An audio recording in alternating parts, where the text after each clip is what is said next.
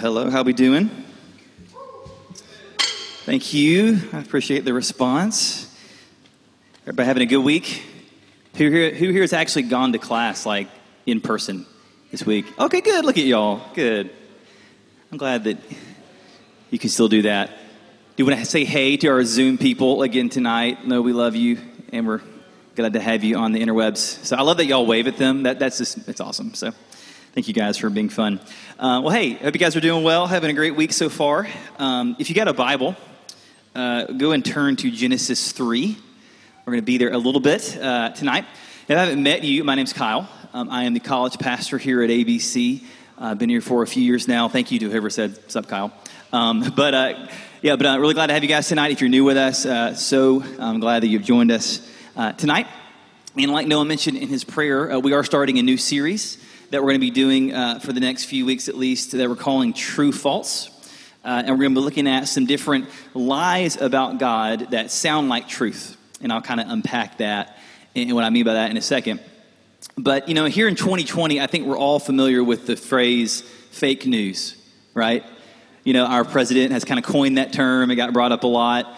In 2016 election, still gets used today. Lots of fake news about COVID even out there, things like that. I'm not trying to get in that conversation, but um, it's this coin. It's a term that we're all familiar with, right? These days.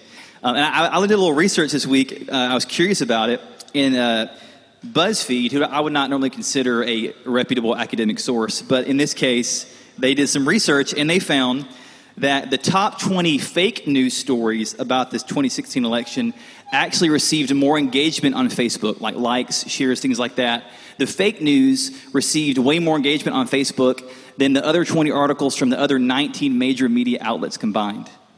So, like, the fake news skyrocketed in, in, how it was shared compared to the real stuff that didn't get nearly as much engagement on Facebook. That's because Facebook's the worst thing in our society ever, you know, things like that. You know, that's because it's what's wrong with the world. But that's neither here nor there. I'm actually old enough to remember a world without Facebook and a world where you had to have a college email address to get on Facebook because my freshman class was the first year you could be on Facebook. I'm that, I'm that old, okay? So I'm 33, the year of Jesus, okay? So Anyway, but so we all are familiar with fake news. But here's the thing I was thinking about this week with this. You know, what makes fake news so enticing? Like, why do people share some of this stuff? You know, it's not because, you know, it's outlandish and just completely crazy. It's not like, you know, you know, our president's a Martian or like Joe Biden, you know, is secretly running some kind of ninja training ground, you know, somewhere in the Philippines. I don't know. That's a random thing. That's my trail of thought stream of consciousness, it's not this kind of stuff that just sounds super crazy. It's because the fake news is popular because it sounds kind of true, right? Like it could be true, it's kind of maybe out there,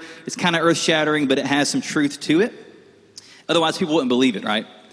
But it sounds true enough, but it has a lie buried in it, and that's the issue. And you know, we all know that all the fake news has some kind of agenda for somebody politically, right? It's always got an agenda in some way. And in that article, they actually discovered that Macedonia, there's this tiny city in Macedonia that most fake news comes from because all the young people there like lost their jobs in the economy, and they all just started writing fake news stories to make money through Google AdWords, which is weirdly weird stuff, okay?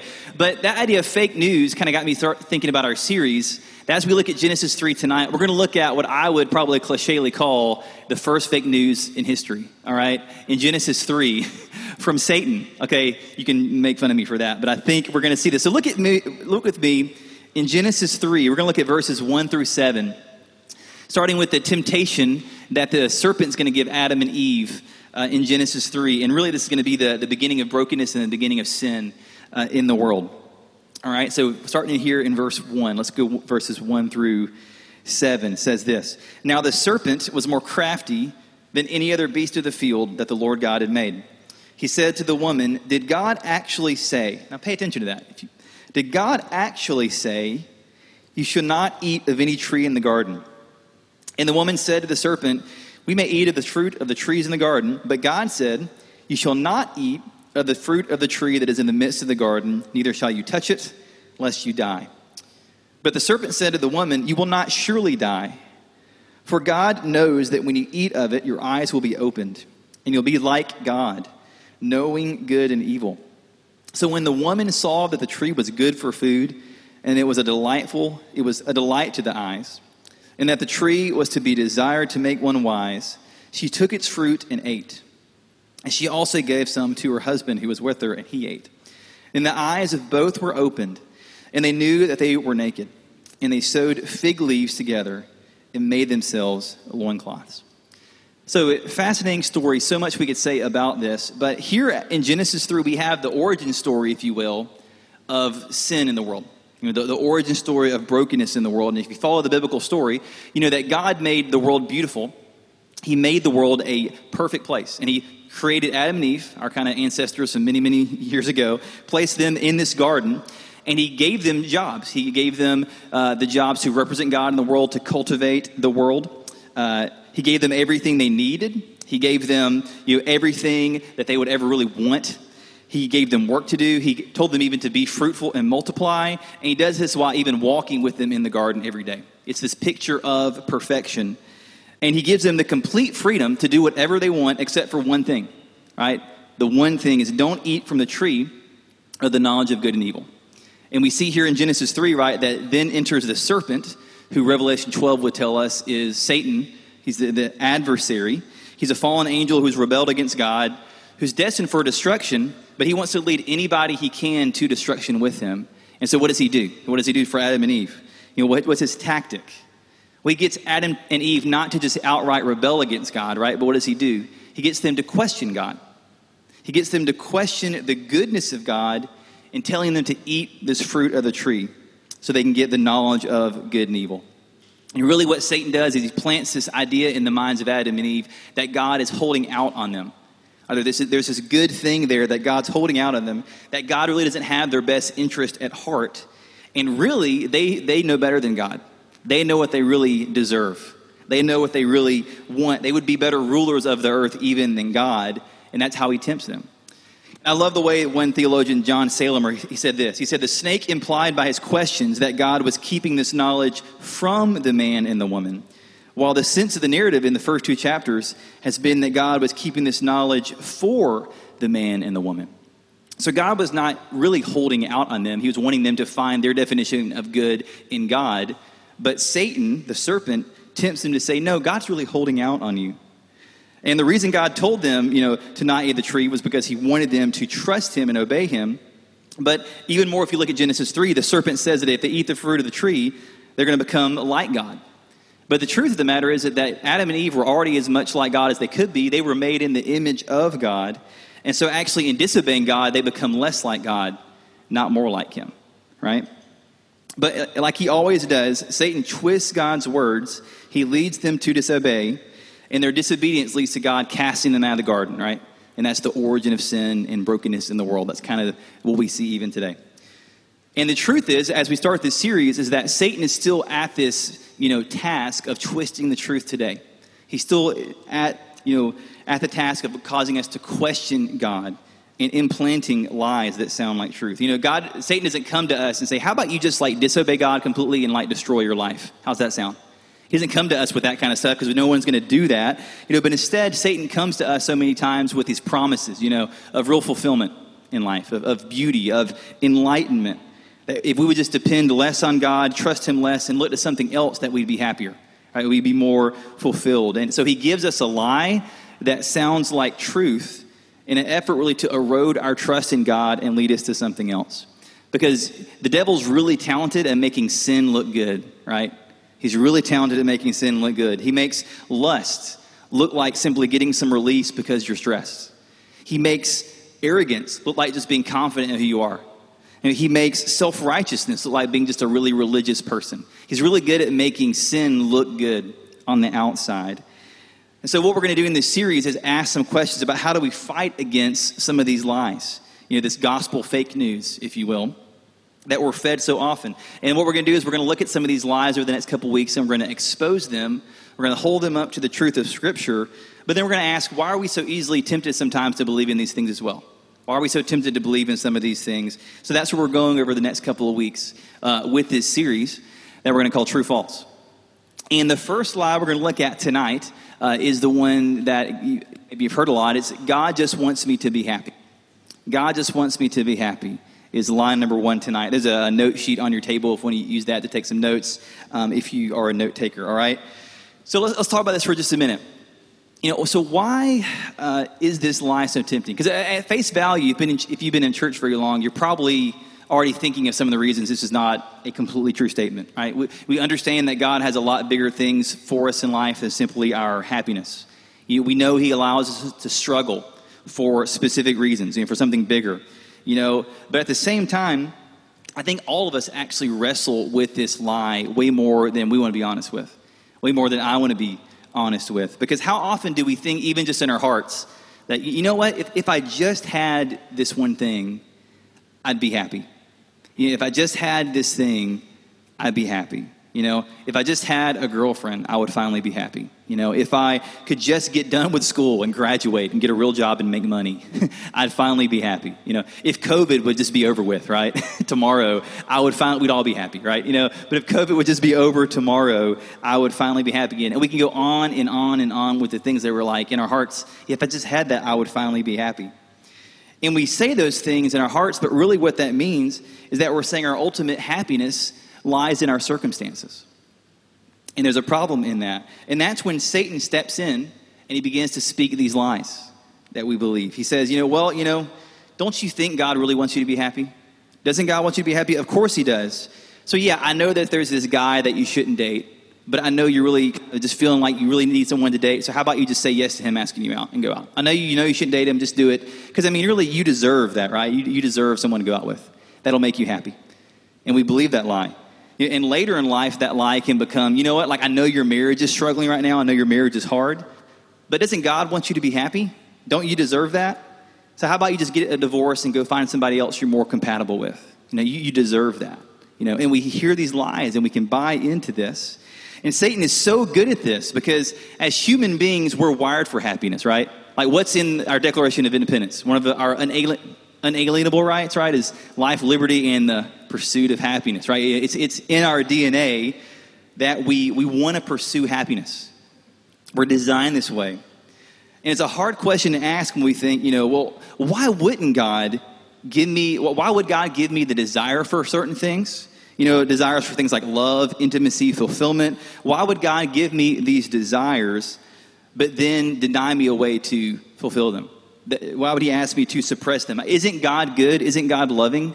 Like, why would he want you, why would he hold out, quote unquote, on me in this way?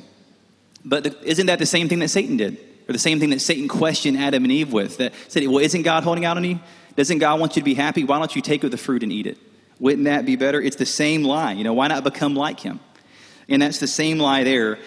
And the thing is, I know most of it, most of us in the room are probably not struggling with like crippling addiction, you know, to things like sex, money, food, things like that. You know, I don't think we have too many like hardcore addicts in the room, so we, we, we can help you. But I know that we all have this inward bent to, to fi- trying to find our own happiness and find our ultimate happiness in life, you know, in stuff, in things. We try to find our fulfillment in the things of this world instead of a relationship with God. But the hard truth that we're going to unpack tonight is that God doesn't just want you to be happy. Right? He has something much bigger for you. And to answer that question, we got to look at the, the, what the Bible says about what is God's ultimate priority in your life. Like, what's God's chief design? What's his goal he's trying to accomplish in your life, every person in this room? And to do that, we first had to be honest about life.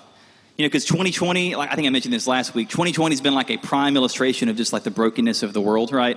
that sin has wrecked the world, that things are just jacked up, you know. And, you know, honestly, even before 2020, the world was not a perfect place, right? And I love the way that Job 14.1 says this. Uh, Job 14.1, I think it's on the screen, says that man who is born of a woman, and really it's like any person born of a woman, is few of days and full of trouble. It's like the Bible's version of like, of like hey, life stinks, then you die. You know, that's like the Job version of that, you know. And so don't tell me the Bible's not honest about life, okay? It doesn't paint a rosy picture of the world. You know, Job tells us life's going to be hard, and that's reality, but life also has lots of happy moments too. We're not unaware of that. But in the times that when the, when the bad seems to outweigh the good, that's the times that we struggle with what God is really up to in the world. And I think that's why so many people in the world, they want to reject the idea of God. You know, they, they ask the question, you know, how can a God who's all loving, who's all powerful, how can he allow some of the brokenness that we see in the world to exist? And honestly, they would be right, and that answer would make perfect sense if God's ultimate goal for us was just to make us happy. and just to have us live a comfortable, easy life. But that's not God's ultimate priority for us. And so, what does the Bible say? God's priority is for us in life. I'm going to give you just a couple of verses. We could spend like an hour just reading scripture here, but they'll be on the screen as well. But I gave them to you on your note sheet if you want to have them as references. Let me just give you a couple of, sur- like a quick survey of a few verses that show us God's priority for our lives. Ezekiel 36, 23 says, I will honor the holiness of my great name. The nations will know that I am the Lord. That is the declaration of the Lord God when I demonstrate my holiness through you in their sight. Matthew 5 6 says, Blessed are those who hunger and thirst for righteousness, for they will be filled. Matthew 6:33 says, "But seek first the kingdom of God and his righteousness, and all these things will be added unto you." Ephesians 1:4 says, "For he chose us in him before the foundation of the world to be holy and blameless in love before him." And 1 Peter 1:15 through 16 says, "But as the one who called you is holy, you also are to be holy." For it is written, Be holy, because I am holy. And we could go on and on with these verses, but we see the point is this is that in everything God does in the world, his ultimate goal is his glory. His ultimate goal is his glory. And that means his ultimate concern for us is not our happiness, but it's our holiness. It's our holiness. And now I, have heard so many preachers throughout the years, you know, they mean well with it, but they pit holiness and happiness against each other like they're enemies or something. And I think that's really a false dichotomy. It's not a helpful way to think about it. And I'll say more about that in a minute.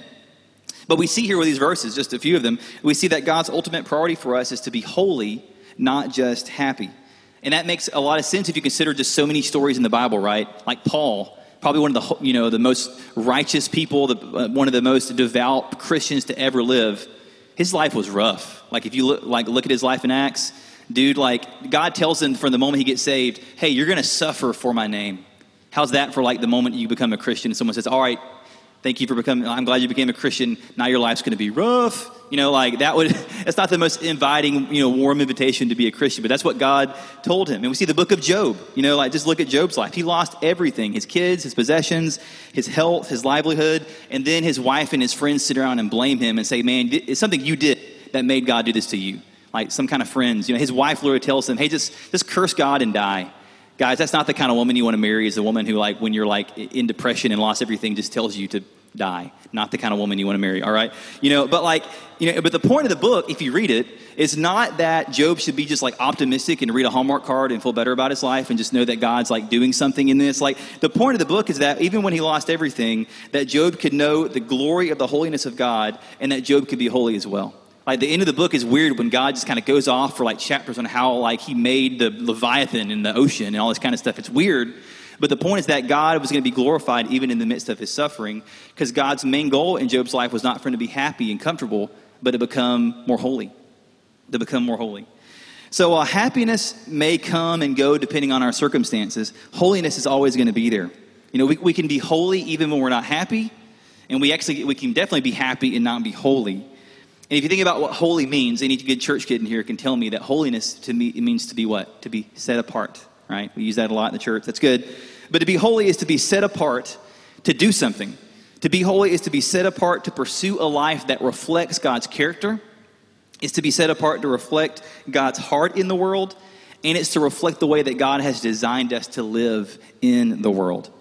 And that's why the lie that God just wants you to be happy is so dangerous. Because here's the thing the devil would be so happy for you to be just happy and satisfied in this life apart from the holiness of God. He wants you to be really happy in this life apart from God's holiness. And Satan will do whatever it takes to get you just to focus on your own happiness apart from God's holiness. The devil would love for you to be perfectly happy in this life as long as you're not holy. He knows that happy, unholy people go happily to hell, right? So he wants you to be as happy as you can apart from God's holiness. So that's the first part of this lie. But there's also a second part that we have to talk about, and that's on your sheet there. There's a second side to this lie, and it's this is that yes, God doesn't just want you to be happy, but also the second side is this that the other lie is that God doesn't care if you're happy. Because that's just as untrue. To say that God doesn't care that you're happy is also a lie, and it's not true. So here's the thing if you want to remember one idea from tonight, remember this, all right? That God wants you to find your happiness in His holiness. All right? If you don't remember anything else from this, remember God wants you to find your happiness in His holiness. Ligon Duncan, a pastor, said it this way. He says, Our chief and highest purpose, goal, and end in life is God's glory. That's what we live for. Whereas many of our contemporaries think that God is the chief means to our high end of happiness, we do not believe that God is a means to an end. He is the end. He is the reason and aspiration for which we exist. There is no ultimate happiness and satisfaction and fulfillment and joy apart from Him. And there's a vital and there's an inseparable relationship, relationship between true happiness and holiness. I love Jared Wilson, um, the way he says it. He's a pastor, actually, he's an author now. He says, Our priority is not to pursue a particular feeling, but to pursue a particular fellowship. Not a particular feeling, but a particular fellowship. But for us to really understand this, we have to differentiate real quick the difference between happiness and, and joy. Because typically we think of happiness in a very different way than the Bible talks about happiness. It talks about it differently. Because, you know, when we think about happiness, we think about, you know, a feeling that we get based on circumstances. You know, you get a good grade in a test, right? You're happy. You're more happy than if you didn't. If you get asked out on a date, you're more happy than if you didn't. If you get a raise at work, you're happy. You know, and that, honestly, that's like if that's you, that's that means you're a normal human being. Like, congratulations, you're like a normal functioning person in the world. Okay, that's good. Like, we, we, we should be happy. If you don't get happy with those things, you get sad all the time. Like, yeah, that's not good. You know, like it's good to be happy. You know, that's part of being normal. But joy is something deeper. Joy is something much deeper than simply an emotion. But joy is a deep rooted happiness that isn't going to be changed by our circumstances. Jared Wilson again says that joy is the conviction that no matter our circumstances, we are secure in the sovereign God who loves us. I love that. And uh, me and Jared, our student pastor here, were talking this week about this, and he gave me this quote from Tim Keller, and I, love this. He said, or not he said, Tim Keller said through Jared, that joy is gospel buoyancy. Bu- bu- I can't say that word, buoyancy, like a buoy that floats, all right? Joy is gospel buoyancy. Because think about a buoy, you know, like a little, the thing that floats in the waves if you've ever been to the beach. And think about that thing. That's a weird word, by the buoy. You say that three times, you feel weird, all right? But think about a buoy in the waves. Like when it, get hit, when it gets hit by a wave, what does it do? It'll go down, comes back up. It may get covered up, but it rises back up, right? And in many ways, joy is gospel buoyancy because no matter what happens in our life through our circumstances, that we can get right back up, that we can rise above those things because we have the hope of the gospel as our hope and assurance to bring us through that, to that, that God is with us, that God is all we really need. He's going to get us through whatever it is that we face in life. That joy is this anchor, it's this buoy you know, that was able to lift us out of whatever we're going through. It's like Hebrews 6 19 through 20 says. It says, We have this as a sure and steadfast anchor for the soul, a hope that enters into the inner place behind the curtain where Jesus has gone as a forerunner on our behalf. That joy is an anchor for our soul no matter what we're going through. It's something much deeper than simply an emotion that may come and go. But here's the thing uh, the devil wants to promise this kind of stuff too. He's not ignorant of this. He wants to pro- promise us fulfillment in life in all kinds of things. And that's part of Satan's scheme that he wants to use like good gifts that God has given us as a way to tempt us. But he'll take those good gifts and he'll twist them into something different. For example, like we're created for intimacy, and sex is a good gift from God, but Satan will twist it and want us to find fulfillment in porn or sex outside of marriage. You know, we're created to enjoy food and to enjoy a good meal. Revelation talks about the marriage supper of the Lamb that will enjoy a meal together in the new creation. But Satan could twist that and make us a glutton or maybe make us view, view food as a medicine that we simply use to medicate our souls when we're going through a hard time, that we get even addicted in that kind of way. And like C.S. Lewis said in one of his books, the, the Screwtape Letters, he said it through one of his characters. If you, haven't read the Screwtape Letters, you should totally read that. It's a fantastic book. But in that book, he says that Satan's plan for us is that we should have an ever increasing craving for an ever diminishing pleasure an ever increasing craving for an ever diminishing pleasure. So the idea is that Satan wants us to go back to whatever thing we're trying to find fulfillment in. He wants us to go back to that thing over and over again for fulfillment. But every time we go back to it, it's not quite as good as it was the last time. That we need more. And then the next time, it's not quite as good as it was next time. That, so we take a step further in whatever it is until we find ourselves so far along doing things we never said we'd ever do because over and over again, the fulfillment wasn't quite the same before, so we had to go farther. And that's Satan's scheme in our life to help us or to make us try to find fulfillment in things outside of the real place we're meant to find fulfillment, and that's in relationship with God. That's his scheme. And the problem is the things of the world, you know, material things, even though they are good gifts from God that God has given us, they're never going to be enough for us. They're never going to be enough. There's always going to be, you know, as we've heard before, that God shaped hole in our hearts that we were created for. And only Jesus will ever be enough, that we're created to find our happiness ultimately in His holiness to find fulfillment. That's how we were designed. And you think about the way Jesus taught to His disciples. Jesus promised His disciples pain in the world, including Paul, like we mentioned. But he promised his disciples pain in the world. He was really honest about their lives. He told the disciples they would be threatened and accused and exiled and maybe tortured. Maybe some of them even die. That I think 11 of the first 12 disciples all were martyred in some way. But consider John 16, 20 through 22, when Jesus makes a promise, even in the midst of this pain. In John 16, he says this He says, Truly, truly, I say to you, you will weep and lament. So he was honest about how things were going to be rough in life He said, You'll weep and lament, but the world will rejoice. You will be sorrowful, but your sorrow will turn into joy. When a woman's giving birth, she has sorrow because her hour has come. But when she's delivered the baby, she no longer remembers the anguish for joy that a human being has been born into the world.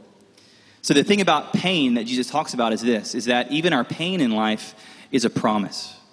Our pain is a promise, a promise that even in the worst suffering in life, that for a Christian, that pain will ultimately somehow be turned into joy in eternity. It's like Paul says in 2 Corinthians 4. He says, For this light momentary affliction is preparing for us an eternal weight of glory beyond comparison, as we look not to the things that are seen, but to the things that are unseen. For the things that are seen are transient, but the things that are unseen are eternal. So, for a Christian, our prayer should not be, hey, God, just give me things that make me happy. You know, God, make, make, make my life comfortable and easy and make me healthy and wealthy and just kind of let me coast through life. That's not our prayer. But instead, our prayer is this, is that God, don't give me more so I can be happy, but give me more of you so I can find my happiness in your holiness. Give me more of you. That God, I want what you want. I want whatever brings you the most glory, even if it means that it's hard in life. But that's what I want. Your will be done, not mine. Because, like Jesus said, to find our life, we have to lose it. And that losing is sometimes hard, but it's where we find the ultimate fulfillment as we give our life away to know Jesus. And when we let go of seeking this temporary happiness, when we're finally freed up to find joy in our Savior, it will transform our life.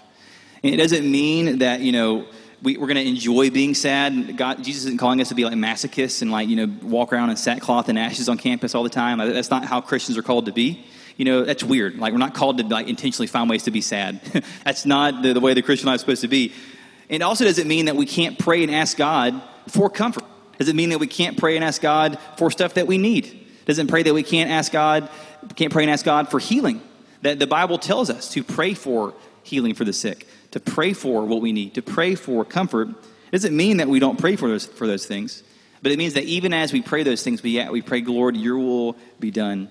And then we have to remember that true joy, that our true happiness in life is not going to be found in our circumstances because that will change in 2020 by the hour, it feels like, right? It can change so quick. But instead, we have to have our true joy by fixing our eyes on Jesus, the author and perfecter of our faith, who's never going to leave us, who's never going to forsake us, but he is with us to the end. And like we mentioned last week, he's working the story to a good end.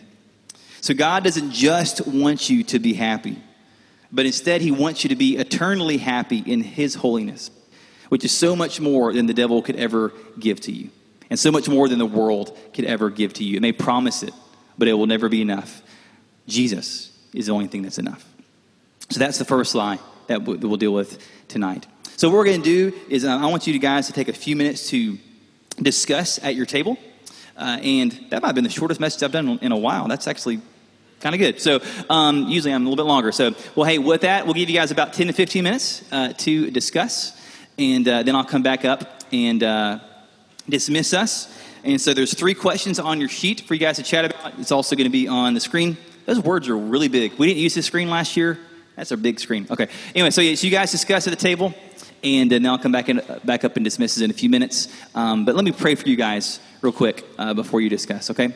Father, we come tonight just acknowledging the fact that it's so easy for us to want to find our, our ultimate fulfillment in the things of this world, that it's so easy for us to base um, our happiness simply in the circumstances. Lord, I know it's been easy for me just this week and the past few months to feel so tossed back and forth, like I'm tossed on waves of every new thing that's crazy in the world. And it's so easy for us to feel just honestly kind of overwhelmed and drowning in that sometimes, Father. We want to come and admit that, Lord, but also we want to come and remember that you've promised us trouble in the world, but you also have told us that you will be with us and that you have a much bigger plan for us, Father, not to, not to find our, our happiness and fulfillment simply in circumstances in this life, but to find our ultimate contentment and fulfillment in you and who you are for us. Does it mean that we're always going to perfect that? It's a constant fight that we have to battle every day to, to continue to fix our eyes on you, to find satisfaction in you.